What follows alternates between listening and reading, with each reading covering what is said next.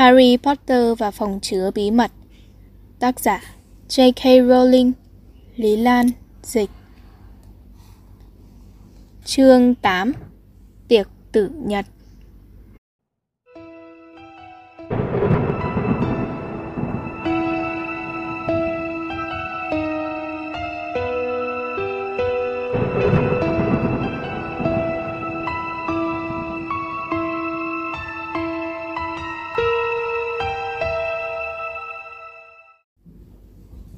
Tháng 10 đã đến, lan tỏa cái lạnh lẽo ẩm ướt khắp sân trường và trong cả tòa lâu đài. Bà y tá Pomfrey bận túi bụi vì một trận dịch cúm lây truyền khắp trong học sinh lẫn giáo viên. Món thuốc nước siro ớt của bà cực kỳ hiệu nghiệm, nhưng người nào uống vô rồi thì thế nào hai lỗ tai cũng bốc khói suốt nhiều giờ đồng hồ sau đó. Cô bé Ginny trông xinh xao hốc hác, bị huynh trưởng Percy ép uống một liều khói lập tức bốc lên từ dưới lớp tóc đỏ hoe, tạo ấn tượng là cả cái đầu cô bé đang bốc cháy. Những giọt mưa có kích thước bằng những viên đạn vỗ lộp đột vào kính cửa sổ lâu đài suốt mấy ngày cuối tháng. Nước trong hồ dâng cao, những luống hoa trong vườn biến thành những bãi bùn sình be bét và mấy trái bí dợ của lão Hagrid đã phình to bằng cái nhà kho. Tuy nhiên, nhiệt tình của Oliver Wood đối với những buổi luyện tập Quidditch thường xuyên của đội Gryffindor vẫn không hề suy xuyển. Vì vậy, mới có cảnh chiều thứ bảy mưa bão rầm rề. Trước Halloween có vài ngày mà Harry còn phải đi tập Quidditch về trễ tới được tháp Gryffindor trong tình trạng ướt như chuột lột, lại còn bê bết bùn xình. Buổi tập hôm đó, cho dù không bị mưa gió đi nữa, cũng không ra một buổi tập vui vẻ cho lắm. Fred và George đã thám thính tình hình bên đội Slytherin và đã tận mắt chứng kiến tốc độ của những cây Nimbus 2001 mới toanh. Hai anh em nhà Weasley tường thuật là các cầu thủ đội Slytherin không khác gì bảy cái bóng xanh lá cây phóng vun vút trong không trung như tên lửa. Khi Harry dò dẫm đi dọc hành lang vắng vẻ, nó bất ngờ gặp một kẻ cũng đang nặng trĩu ưu tư như nó. Đó là Nick suýt mất đầu, con ma của tháp Gryffindor. Con ma đang đăm đắm nhìn qua cửa sổ, vẻ mặt buồn so, lẩm bẩm một mình. Không đáp ứng đủ yêu cầu, còn nửa phân, nếu mà... Harry nói, chào bác Nick, Nick suýt mất đầu giật mình nhìn quanh. Ờ, chào, chào. Con ma này đội một cái nón lông chim trên mái tóc xoăn tít thành từng lọn dài và mặc một cái áo dài có thắt lưng to bản, cổ xếp nếp. Cái cổ áo ấy che chắn vết cắt đã khiến cho cái cổ của Nick gần như đứt lìa. Con ma nhợt nhạt như làn khói và Harry có thể nhìn xuyên qua thân nó thấy bầu trời tối đen và cơn mưa như thác đổ bên ngoài. Nick suýt mất đầu xếp lại một lá thơ trong suốt, rồi nhét vào trong túi áo cũng trong suốt. Sao cậu có vẻ giàu dĩ vậy, cậu Potter? Harry nói, trông bác cũng vậy. Nick suýt mất đầu tao nhã, vẫy tay. À, có một vấn đề không quan trọng, không quan trọng lắm, mặc dù ta thực sự muốn gia nhập Mặc dù ta đã nộp đơn, nhưng rõ ràng là ta không đáp ứng đủ yêu cầu. Giọng nói ung dung, nhưng gương mặt con ma đầy vẻ cay đắng. Bỗng nhiên, ông ta lại rút bức thư trong túi ra, bùng nổ. Nhưng mà cậu nghĩ coi có đáng không? Bị chặt 45 nhát dìu cùn vô cổ thì cũng xứng đáng gia nhập đoàn kỵ sĩ không đầu rồi chứ. Harry thấy rõ là mình nên đồng ý. Dạ đáng chứ. Nói thật, Không ai mong muốn hơn tôi là cái đầu tôi bị chặt nhanh và gọn, Để rất phứt ra cho rồi. Tôi muốn nói là như vậy thì đỡ đau đớn hơn Và cũng đỡ kỳ cục hơn. Nhưng mà... Nick suýt mất đầu rũ lá thư để mở ra và đọc. Chúng tôi chỉ có thể chấp nhận những kỵ sĩ mà đầu đã hoàn toàn lìa khỏi thân thể. Ngài phải thừa nhận rằng nếu không như thế thì không thể nào tham dự được các hoạt động của kỵ sĩ đoàn như cưỡi ngựa tung hứng đầu và môn polo dùng đầu. Vì vậy, với vô vàn tiếc nuối, tôi xin báo cho ngài biết là ngài không đáp ứng đủ các yêu cầu của chúng tôi. Xin gửi đến ngài những lời chúc tốt đẹp nhất. Sir Patrick Delaney Portmore Nick suýt mất đầu tức tối, nhét lá thư vô túi. Chỉ có chưa đầy đốt ngón tay ra và gân nối liền đầu tôi với cổ thôi, Harry à. Hầu hết mọi người đều coi như tôi đã bị chém đầu. Nhưng mà, mèn ơi, đối với ngài Patrick Delaney Popmore, không đầu đúng nghĩa, thì như vậy vẫn chưa đủ. Nick suýt mất đầu, thở mấy hơi dài thườn thượt, rồi nói bằng giọng đã khá bình tĩnh. Ờ, mà chuyện gì làm cho cậu giấu dĩ vậy? Tôi có giúp được gì không? Harry nói, Dạ không, trừ khi bác biết tụi cháu có thể kiếm ở đâu ra 7 chiếc Nimbus 2001 miễn phí để dùng cho trận đấu sắp tới với nhà Slee. Phần câu nói còn lại bị át đi bởi một tiếng mèo ngao đâu đó sát bên mắt cá chân Harry.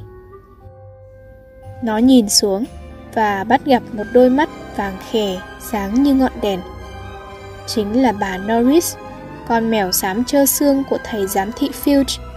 Con mèo ấy có thể coi như phó giám thị, trợ thủ đắc lực trong cuộc chiến không bao giờ kết thúc của thầy Filch chống lại bọn học trò. Nick suýt mất đầu vội nói. Cậu rời khỏi đây thì tốt hơn, Harry à. Thầy Filch bữa nay không được vui lắm. Ông bị cảm. Đã vậy, mấy đứa năm thứ ba lại vô ý để vung vẩy óc nhái dính khắp trần hầm số 5 ổng phải lau chùi suốt cả buổi sáng nay. Bây giờ mà ổng lại thấy cậu chê chết buồn xình khắp nơi như vậy. Dạ, phải. Harry vội vàng chuồn khỏi cái nhìn chòng chọc của bà Norris, nhưng không kịp rồi. Dường như có một sự thần giao cách cảm giữa bà Norris và thầy Field, nên thầy bị sức mạnh giao cảm bí mật ấy hút tới đúng nơi con mèo của thầy phát hiện ra Harry. Từ một tấm thảm treo tường ngay bên phải của Harry, thầy Filch đột ngột xông ra, thở khò khè, điên cuồng lùng kiếm những kẻ vi phạm nội quy. Đầu thầy quấn một cái khăn quàng bằng len, kẻ ô vuông, còn mũi thầy thì đỏ tím một cách bất thường. Thầy quát to, Đồ rác rưởi!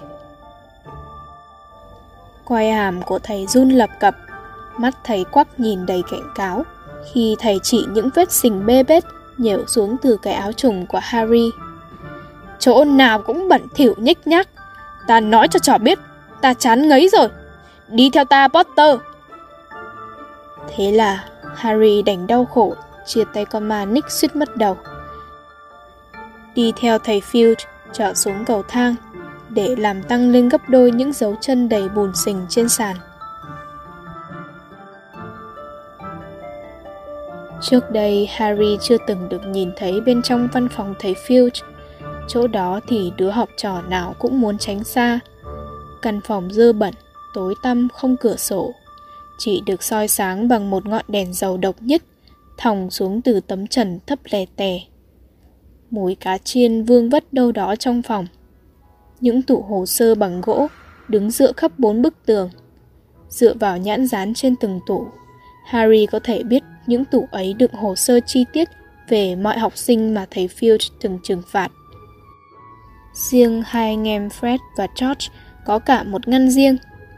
Một bộ sưu tập dây xích và cùm tay được đánh bóng kỹ lưỡng, treo lủng lẳng trên tường sau bàn giấy của thầy Field.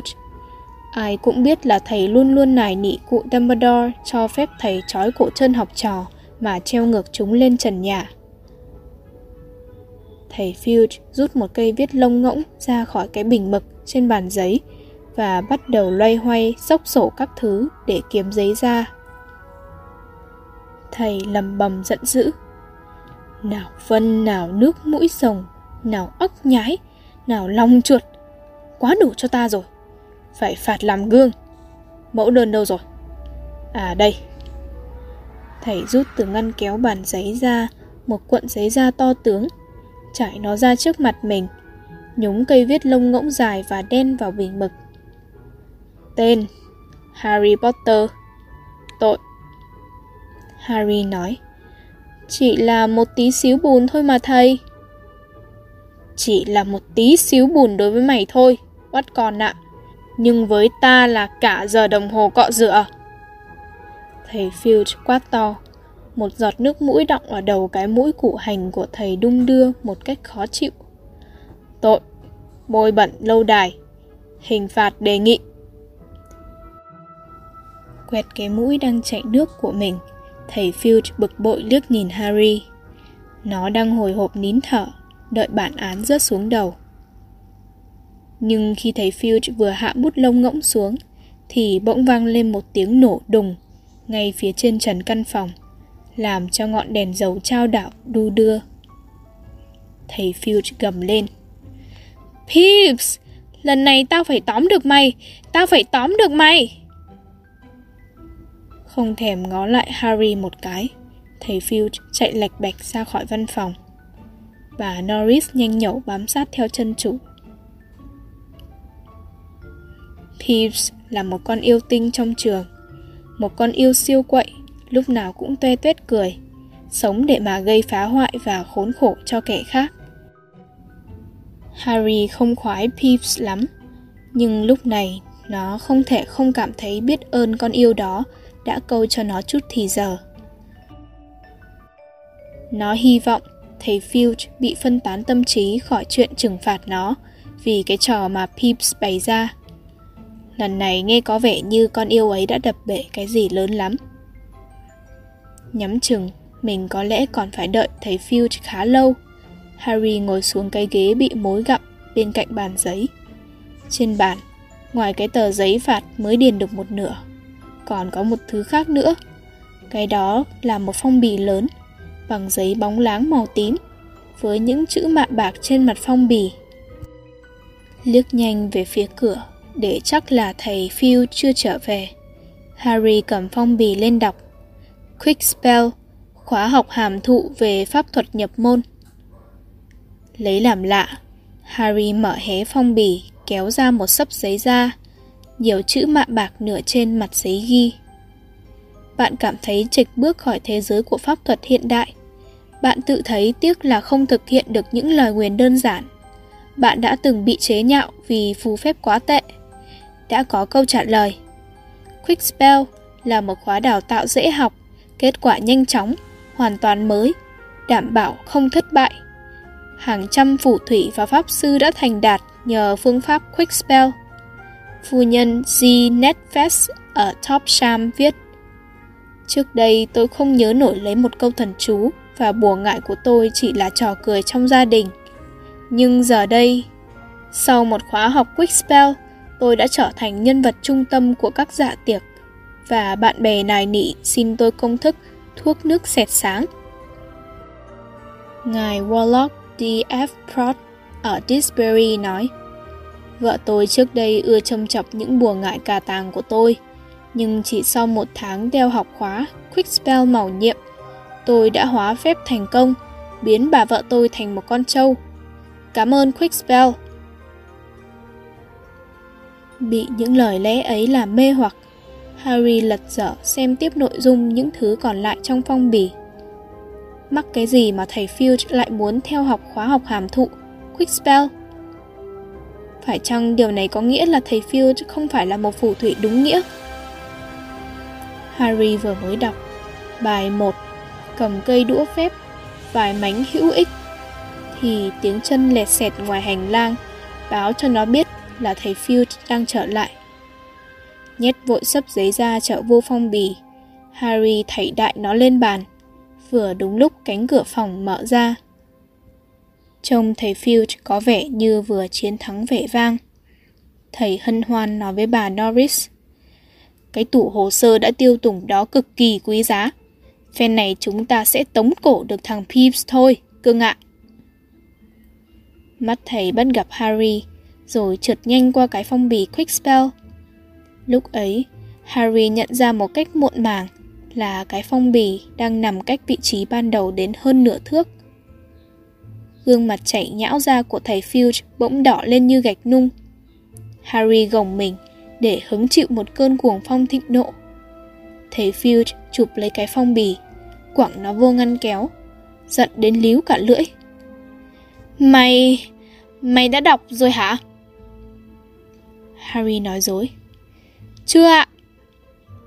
Hai bàn tay lẹo khẻo của thầy Field xoắn nhau vặn vẹo. Nếu ta mà biết ra trò đã đọc thư riêng của ta, à, cái đó không phải của ta, của một người bạn. Cứ coi như vậy đi. Nhưng cho dù vậy... Harry trợn mắt ngó thầy cảnh giác. Trông thầy hình như phát điên hơn bao giờ hết. Mắt thầy ngầu đỏ, một bên má xẻ xệ của thầy co giật liên tục. Cái khăn quảng sọc caro cũng không che giấu được. Được rồi, cút đi. Và chớ có hé ra một lời. Liệu hồn. Tuy nhiên, nếu trò không hề đọc. Thôi, cút ngay đi. Ta phải viết tờ trình về Peeves. Cút. Quá kinh ngạc về sự may mắn này, Harry vội vàng lịnh ra khỏi văn phòng thầy Filch, đi ngược hành lang để lên cầu thang. Ra khỏi văn phòng thầy Filch mà không bị phạt thì có thể coi như một loại thành tích kỷ lục ở trường Hogwarts. Harry, Harry, có hiệu quả không? Nick rứt mất đầu từ trong một phòng học lướt ra. Harry có thể nhìn thấy đằng sau con ma này là cả một đống tan hoang của cái tủ hồ sơ khổng lồ màu đen và vàng, có lẽ đã đổ ập từ trên cao xuống. Nick suýt mất đầu háo hức nói, Ta xúi phi xô ngã nó đó, ngay phía trên văn phòng thầy Filch. Ta nghĩ việc đó sẽ làm thầy Filch lơ chuyện của cậu. Harry tỏ ra biết ơn. Hóa ra là bác. Dạ, có hiệu quả lắm. Cháu không bị cấm túc cũng không bị phạt gì hết. Cảm ơn bác nhiều lắm, bác Nick. Con ma cùng sóng bước với Harry dọc theo hành lang. Harry nhận thấy Nick suýt mất đầu vẫn còn cầm lá thư từ chối của ngài Patrick. Harry nói, Cháu ước mong sao cháu có thể làm được điều gì đó giúp cho bác về chuyện kỵ sĩ không đầu. Nick suýt mất đầu đột ngột dừng lại trên lối đi của Harry khiến nó không kịp dừng bước, đành đi xuyên qua con ma luôn. Nó thực tình hối tiếc, bởi vì đi xuyên qua một con ma không khác gì bước xuyên qua dưới một cái vòi gương sen phun nước đá. Nick suýt mất đầu hồi hộp nói. Quả thực có một chuyện cậu có thể làm cho ta. Harry này, không biết ta có đòi hỏi quá đáng không? Nhưng mà thôi, chắc cậu không muốn đâu.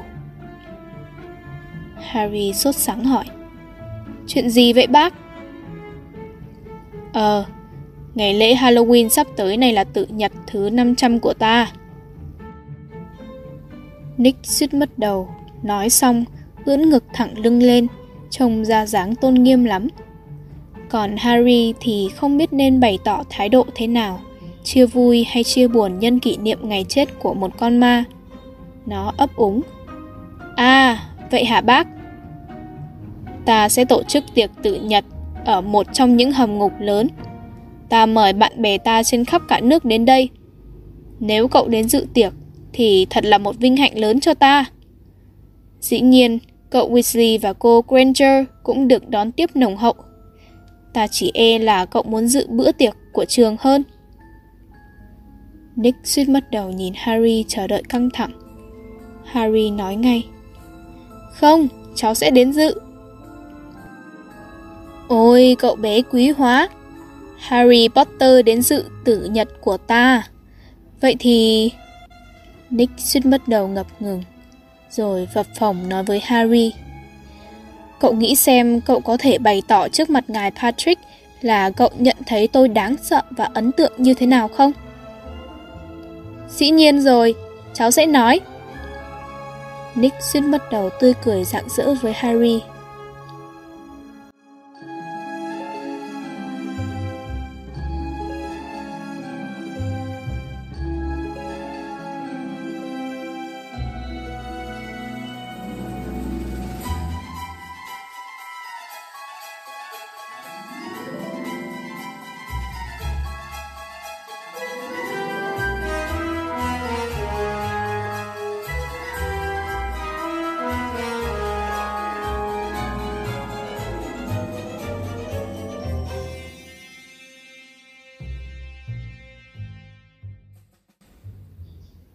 Một bữa tiệc tử nhật. Hermione hào hứng kêu lên. Lúc đó, Harry đã thay đồ và nhập bọn với Ron cùng Hermione trong phòng sinh hoạt chung. Nó chuyện lại lời mời của Nick suýt mất đầu đến hai đứa bạn. Hermione rất nhiệt tình. Mình dám cá là chẳng có mấy người sống có thể nói là họ từng đi dự một bữa tiệc tự nhật của ma. Chắc là kỳ bí kinh dị lắm. Ron thì đang làm dở dang bài tập độc dược của nó, nên hơi quạo. Nó gắt. Ngày chết thì mắc mớ gì mà mở tiệc ăn mừng chớ. Mình nghe mà chán muốn chết. Bên ngoài, mưa vẫn quất giàn giặt vào kính cửa sổ. Trời đã tối đen như mực. Nhưng bên trong phòng sinh hoạt chung, mọi thứ đều sáng sủa, ấm áp, vui tươi. Ánh lửa lò sưởi tỏa chiếu lên những chiếc ghế bành êm ái. Bọn học sinh ngồi thoải mái trên ghế đọc sách, trò chuyện, làm bài tập. Hay như trường hợp Fred và George thì đang cố tìm hiểu xem chuyện gì sẽ xảy ra nếu đem pháo hoa bung xòe mớm cho con kỳ nhông lửa ăn. Fred đã cứu được một con kỳ nhông màu cam rực rỡ, sống trong lò sưởi, khỏi lớp học chăm sóc sinh vật huyền bí. Bây giờ, cái sinh vật đó đang nhẹ nhàng âm ỉ cháy như hòn than trên chiếc bàn, với một đám trẻ tò mò bu quanh. Harry sắp kể cho Ron và Hermione nghe về thầy Filch và khóa học Quickspell, thì con kỳ nhông lửa bỗng phóng vọt lên không trung, khạc ra những tiếng nổ đùng đùng và những tia lửa xẹt sáng lóe trong khi điên cuồng bay vòng vòng khắp căn phòng. Huynh trưởng Percy cũng điên cuồng gào thét với Fred và George. Từ miệng con kỳ nhông lửa phun ra những ngôi sao to bằng trái quýt, hết sức ngoạn mục. Rồi nó bay xẹt vô lò lửa trốn mất, để lại tiếng nổ ầm ầm Cảnh tượng náo nhiệt ấy làm Harry quên bén thầy Filch và cái phong bì từ Quickspell. Khi lễ Halloween đến, Harry đâm hối tiếc là mình đã lỡ hứa đi dự tiệc tử nhật của con ma Nick suýt mất đầu. Cả trường đang hớn hở tham dự dạ tiệc. Đại sảnh đường đã được trang hoàng bằng những con rơi sống như mọi khi. Những trái bí dọ khổng lồ của lão Hagrid đã được cắt đẽo thành mấy cái lồng đèn lớn đến nỗi ba người chu vô đó mà ngồi cũng vẫn còn chỗ. Và khắp nơi, đều đồn đại là cụ Dumbledore đã mời một đoàn vũ công xương khô đến giúp vui. Hermione nhắc nhở Harry bằng giọng ra vẻ người lớn. Lời hứa là lời hứa. Bạn đã nói là bạn sẽ đi dự tiệc tử nhật mà. Thành ra, lúc 7 giờ đêm, cả bọn Harry, Ron và Hermione đi ngang qua lối dẫn vào đại sảnh đường đông ken người. Bên trong sảnh đường, dĩa vàng, cốc vàng, nến bạc, đèn chùm sáng lóng lánh ra sức mời gọi. Nhưng chúng nén lòng, đi thẳng xuống tầng hầm. Lối đi đến bữa tiệc của Nick suýt mất đầu cũng được thắp nến dài dài, nhưng mà hiệu quả không vui vẻ chút nào hết. Những dãy nến ấy màu đen tuyền, cháy chập choạng như ma chơi, phát ra một thứ ánh sáng ma quái xanh lơ, tạo vẻ mờ ảo, dần rợn ngay cả khi dọi lên gương mặt của những người còn sống. Cứ mỗi bước dấn tới, thì chúng lại cảm thấy lạnh thêm. Harry dùng mình và siết cái áo trùng đang mặc quanh người cho chặt hơn. Nó chợt nghe có tiếng gì như hàng ngàn cái móng tay cùng cào lên một tấm bảng đen khổng lồ. Ron thì thầm. Có lẽ cái đó được gọi là âm nhạc chăng? Ba đứa quẹo qua một khúc quanh và thấy ngay Nick suýt mất đầu, đang đứng ngay ngưỡng cửa căn hầm ngục, treo lòng thòng rèm nhung đen xì. Ông ta đứng đón khách với vẻ ảm đạm, tang thương. Bạn quý của ta, hân hoan chào mừng, xin đón mừng. Rất hân hạnh được đón tiếp. Rất mừng bạn đã đến đây. Ông dở cái nón lông chim ra, cúi mình mời khách vào. Thật là một cảnh phi thường. Trong hầm ngục có hàng trăm con ma trắng nhờ nhờ nhìn xuyên qua được. Phần lớn đang lướt bềnh bồng trên sàn khiêu vũ đông đúc, cùng nhảy theo điệu van sơ trong tiếng nhạc ghê giận, rền rĩ của 30 cái cưa. Mà các nhạc công thì ngồi trên một sân khấu, buông màn đen. Phía trên đầu những con ma là một chùm đèn thắp bằng hàng ngàn ngọn nến đen, tỏa ánh sáng nửa đêm xanh thẫm. Ba đứa nhỏ có cảm giác như vừa bước vô một cái tủ đông lạnh. Hơi thở của chúng hóa thành sương mờ ngay trước mũi chúng. Harry muốn vận động cho ấm lên, đề nghị. Tụi mình đi một vòng coi cho biết. Ron lo lắng. Cẩn thận, đừng có đi xuyên qua ai hết đó. Chúng cẩn thận đi vòng bên ngoài mép sàn nhảy. Chúng đi ngang qua một nhóm ma nữ ủ rột, một con ma rách dưới, mang xiềng xích, thầy tu mập, con ma vui tính của nhà Hufflepuff. Con ma thầy tu mập đang nói chuyện với một con ma hiệp sĩ bị cắm một mũi tên giữa chán. Harry không ngạc nhiên khi gặp nam tước đẫm máu, con ma nhà Slytherin. Một con ma gầy gò, mắt mở trừng trừng, mình đầy vết máu bạc, bị những con ma khác né xa. Hermione chợt dừng bước kêu lên. Ôi không, mình quay lại đi, quay lại thôi. Mình chẳng muốn dây dưa với Myrtle khóc nhè đâu. Cả bọn vội vã thối lui. Harry hỏi. Là ai vậy? Là con ma ám một cái nhà vệ sinh ở tầng 1. Nó ám một cái nhà vệ sinh hả? Ừ, chỗ đó hư quanh năm, bởi vì nó cứ nổi khùng lên là làm sàn nhà luôn ngập nước. Mình chẳng bao giờ xài tới cái nhà vệ sinh đó nếu tránh được. Cứ nghe nó khóc lóc tỉ tê thì làm sao mà đi tiểu được. Ron chợt nói, coi đồ ăn kìa. Phía bên kia căn hầm là một cái bàn dài, cũng được phủ bằng khăn nhung đen. Chúng háo hức tiến đến gần, nhưng chỉ được mấy bước là dừng lại, kinh hoàng. Mùi thức ăn ngửi thấy là muốn lộn mửa. Có một con cá ươn to nằm trên một cái liễn bạc rất đẹp. Bánh ngọt nướng đến cháy khét như than, chất đầy vun trên mấy cái mâm. Một cái bao tử cừu, nhồi tim gan phổi đầy giỏi bọ. Một tảng phô mai mọc bốc xanh gì.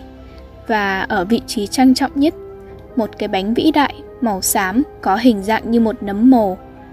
Trên đó có mấy chữ vẽ bằng kem đen như hắc ín Ngài Nicholas Dempsey Poppington, chết ngày 31 tháng 10, 1492.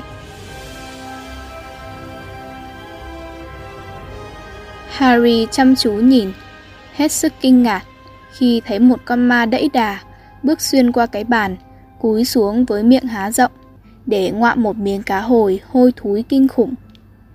Harry hỏi con ma đó, đi xuyên qua đồ ăn như vậy Bác nếm thấy có ngon không? Cũng khá ngon. Còn ma buồn bã đáp, rồi trôi lều bèo ra nơi khác. Hermione tỏ ra hiểu biết. Chắc là họ để đồ ăn thiêu thối ra cho có hương vị đậm đà hơn. Cô bé bịt mũi, cúi xuống xem cái bao tử cừu đã nhũn giữa ra. Ron nói, mình đi ra thôi, tôi buồn ói rồi. Nhưng tụi nó chưa kịp quay lại thì một con ma thình lình nhô lên từ dưới gầm bàn, rồi tự treo lơ lửng trên không trước mặt bọn trẻ. Harry dè dặt. Chào Peeps. Peeps yêu tinh siêu quậy, rất trái ngược với vẻ trong suốt, nhợt nhạt của những con ma khác chung quanh. Nó đội một cái nón dạ tiệc màu cam tươi, cổ thắt một cái nơ xoay tròn được, và gương mặt to láu lịnh của nó toe tuét nụ cười rộng tới mang tai. Nó chìa một chén đậu phộng đã mọc mốc ra, ngọt ngào mời ba đứa nhỏ. Dĩa không? Hermione đáp. Không, cảm ơn. Mắt của Peeps láo liêng. Nghe Mi nói xấu Myrtle khốn khổ rồi nhé. Mi thiệt là tệ với Myrtle khốn khổ. Con yêu siêu quậy, hít một hơi rồi giống lên. Bớ Myrtle! Hermione quính quáng thì thào. Ôi, đừng, Peeps, đừng kể lại với chị ấy những gì tôi nói. Tôi không có ý như vậy, tôi không phiền gì chuyện chị ấy. Ơ, chào Myrtle. Một cái bóng thấp nhỏ lướt tới, đó là hồn ma của một cô gái. Harry chưa bao giờ nhìn thấy một gương mặt nào sầu thảm đến như vậy. Gương mặt ấy khuất sau mái tóc xôn và dày Rũ trên cặp mắt kính màu ngọc trai Con ma nữ hờn dỗi hỏi Gì thế? Hermione nói bằng giọng vui vẻ giả tạo Chị khỏe không chị Myrtle? Thật là hay được gặp chị ở ngoài cầu tiêu. Myrtle khụt khịt mũi. Peeps danh mãnh thì thọt bên tai Myrtle. Cô Granger vừa mới nói lén chị. Hermione trừng mắt nhìn Peeps Nói hớt. Chị nói là... Nói là tối nay trông chị xinh lắm. Myrtle ngó Hermione ngờ vực. Cô đem ta ra làm trò cười thì có. Nước mắt nhanh chóng trào lên hốc mắt nhỏ Và trong suốt của con ma. Hermione cố gắng phân bua. Không, thực mà. Chẳng phải tôi vừa mới nói chị Myrtle xinh biết bao đó sao? Cô bé thúc cùi trọ vô be sườn Ron và Harry Khiến chúng nhăn mặt đau đớn Nhưng cũng vội phụ họa. Ừ, đúng vậy. Có, Hermione có nói. Tụi bay đừng nói láo. Myrtle thổn thức. Bây giờ nước mắt đã đầm đìa trên mặt nó Trong khi con yêu siêu quậy peeps khoái trá cười hí hửng bên vai nó Tụi bay tưởng ta không biết sau lưng ta Thiên hạ gọi ta là gì hả? Myrtle mập ù, Myrtle ma lem, Myrtle khóc nhẹ, rền rỉ, sầu thảm, đáng thương hại. peeps kề tai Myrtle rít lên. Con mặt mụn nữa! Con ma Myrtle ủ rột, bèn òa ra khóc tức tưởi và bỏ chạy khỏi hầm ngục. Peeves bám sát theo Myrtle, quăng đậu phộng mọc mốc vào người cô ta, miệng gào to. Mặt mụn, mặt mụn! Hermione dầu dĩ than thở. Ôi trời ơi! Nick suýt mất đầu, bây giờ đang lướt xuyên qua đám đông đến gặp bọn trẻ. Vui không cô cậu? Tụi nó nói dối. Dạ, vui ạ. Nick suýt mất đầu tự hào. Trung cục, không đến nỗi tệ. Cây liễu khóc ở tuốt xứ Ken cũng đến. Gần tới giờ ta nói đôi lời rồi, ta phải đi dặn dàn nhạc chuẩn bị. Tuy nhiên, dàn nhạc ngừng chơi ngay lúc đó. Các nhạc công và tất cả người khác đang ở trong căn hầm đều im lặng, nhìn quanh một cách hồi hộp khi nghe tiếng tù và săn bắn rúc lên từ xa. Nick suýt mất đầu thốt lên đầy cay đắng. Ôi, tới rồi đây. Xuyên qua bức tường của hầm ngục, một tá ngựa ma phi ra, trên lưng mỗi con là một kỵ sĩ không đầu. Harry cũng vỗ tay theo, nhưng khi liếc thấy vẻ mặt của Nick suýt mất đầu, nó vội ngừng bặt. Ngựa phi vào giữa sàn nhảy, đứng lại, lùi ra sau, phóng tới trước. Dẫn đầu đoàn kỵ sĩ là một con ma kẹp cái đầu viền dâu quai nón của mình dưới nách. Nó thổi cái tù và từ vị trí đó. Con ma nhảy xuống ngựa, nâng cái đầu của mình lên cao để dòm qua đám đông. Mọi người cười to, rồi sải bước tới bên Nick suýt mất đầu, đặt cái đầu lên cổ, nó giống lên. Nick, khỏe không? Đầu vẫn còn treo tòng ten đó hả? Con ma cười ha hả hết sức nhiệt tình và vỗ đùng đục lên vai Nick suýt mất đầu. Nick suýt mất đầu đáp khô khan. Chào mừng anh đến dự, anh Patrick. Có người sống nữa hả? Patrick nhận ra sự có mặt của Harry, Ron và Hermione giả bộ giật mình nhảy lùi lại một cái, khiến cho cái đầu của ông lại rớt xuống đất. Đám đông rú lên cười. Nick suýt mất đầu nói giọng ảm đạm. Thú vị lắm. Cái đầu của Patrick nói vọng lên từ dưới đất. Đừng bận tâm đến Nick, hắn còn buồn bực về cái vụ bọn này không cho hắn vô hội săn bắn. Nhưng mà ngó hắn kìa. Harry vội nói, khi bắt gặp cái nhìn đầy ý nghĩa của Nick suýt mất đầu. Cháu thấy uh, bác Nick rất uh, rất dễ sợ. Uh... Cái đầu Patrick thét. Hả? Hắn biểu mi nói vậy chứ gì? Nick suýt mất đầu bèn lấy giọng nói to. Xin lưu ý quý vị, xin chú ý cho, tôi sắp đọc một bài diễn văn. Ông đi nhanh về phía cái bục diễn giả, trèo lên, đứng trong một vùng ánh sáng xanh lơ, lạnh lẽo. Thưa quý tướng công, Quý bà, quý ông quá cố vô cùng thương tiếc. Đây thật là một nỗi đau buồn lớn lao. Nhưng chẳng ai thèm nghe nữa. Ngài Patrick và những kỵ sĩ không đầu khác đã bắt đầu tháo đầu ra đánh hockey, khiến mọi người đều quay qua xem. Nixon bắt đầu cố gắng thu hút lại sự chú ý của khán giả một cách vô vọng. Cuối cùng, ông bỏ cuộc khi cái đầu của Patrick bay xẹt qua mặt ông và đám đông rộ lên hoan hô dần dần. Lúc này, Harry cảm thấy lạnh quá rồi. Không kể tới chuyện đói meo đói mốc. Ron thì thào, mình chịu hết nổi trò này rồi. Rằng nó đang đánh bò cạp, trong khi nhạc công đã trở lại vị trí của họ và tiếp tục hòa tấu cho đám đông tiếp tục kéo ra sàn nhảy. Harry đồng ý. Mình về thôi. Chúng đi về phía cửa, gật đầu và tươi cười với bất cứ ai ngó chúng, rồi nhanh chóng chuồn ra, chạy ngược lên cái hành lang thắp toàn đèn cầy đen. Ron dẫn đầu cả bọn hướng về phía cầu thang dẫn lên sảnh đường với niềm hy vọng tràn trề. Chắc chưa ăn hết món tráng miệng đâu. Chính lúc đó, Harry nghe. Xé xác Băm vằm Giết.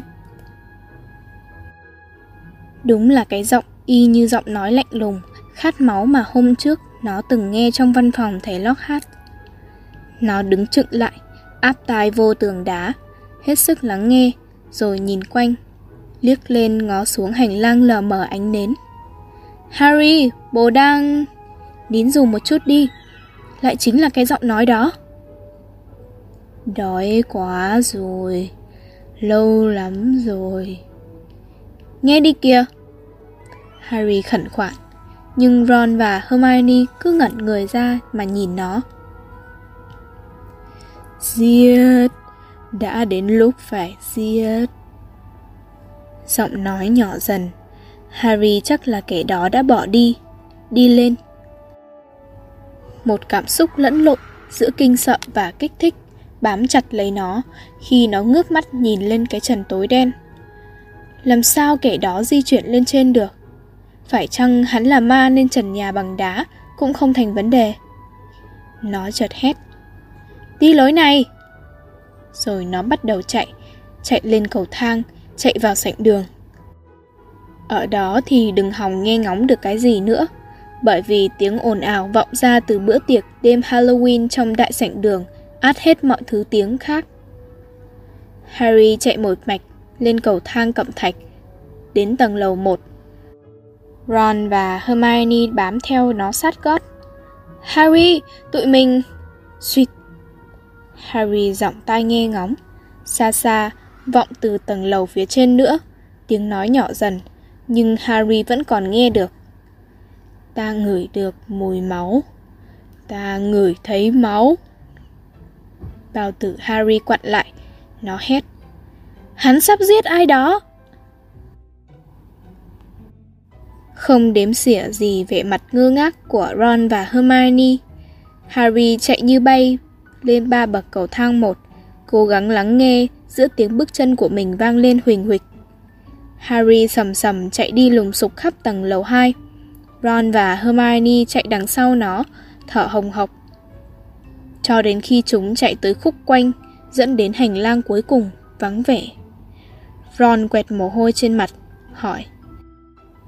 Harry, tất cả những chuyện này là sao? Mình không hề nghe thấy cái gì cả. Nhưng Hermione bỗng há hốc miệng, chỉ tay xuống hành lang. Nhìn kia! Trên bức tường trước mặt chúng có cái gì đó sáng ngời lên. Ba đứa từ từ đến gần mắt cố nhìn xuyên qua bóng tối. Giữa hai khung cửa sổ, hàng chữ cao cỡ ba tấc được vẽ lem nhem trên tường, nét chữ lung linh trong ánh sáng chập chờn của những ngọn đuốc. Phòng chứa bí mật đã mở, kẻ thù của người kế vị, hãy liệu hồn. Còn cái gì kia? Cái treo lủng lặng bên dưới? Ron hỏi bằng giọng run run khi chúng nhích từng bước tới gần. Harry suýt trượt ngã, trên sàn có một vũng nước lớn.